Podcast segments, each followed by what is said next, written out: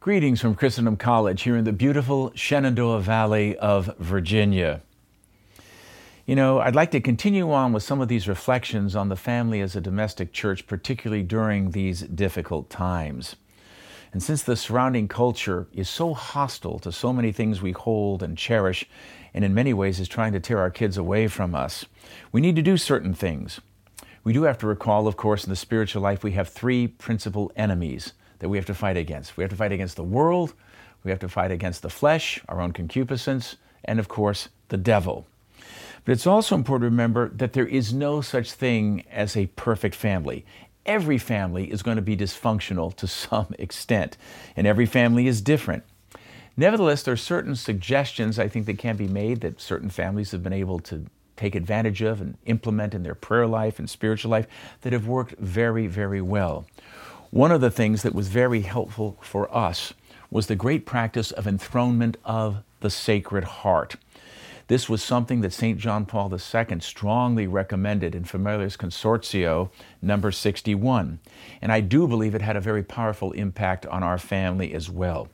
What you need to do is go out, look, you can go online, Find an image of the Sacred Heart that you really like, something that's beautiful, something that speaks to you, something that's strong and manly.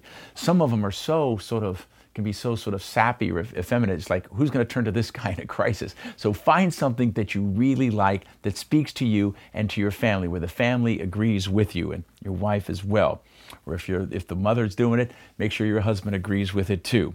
And then consecrate your home there is a beautiful formula, and there are different places, Catholic apostolates, there's one up in Syracuse, New York, home enthronement, that will actually send you a kit.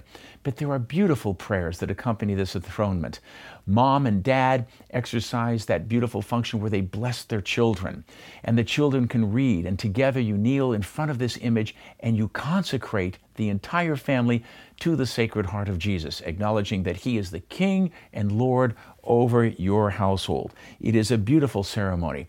If you have a priest that's available to you, have him come and say Mass. Have him preside if you want uh, at the ceremony. But if you can't get a priest, this is something that a layman can do on his own. And it's absolutely beautiful.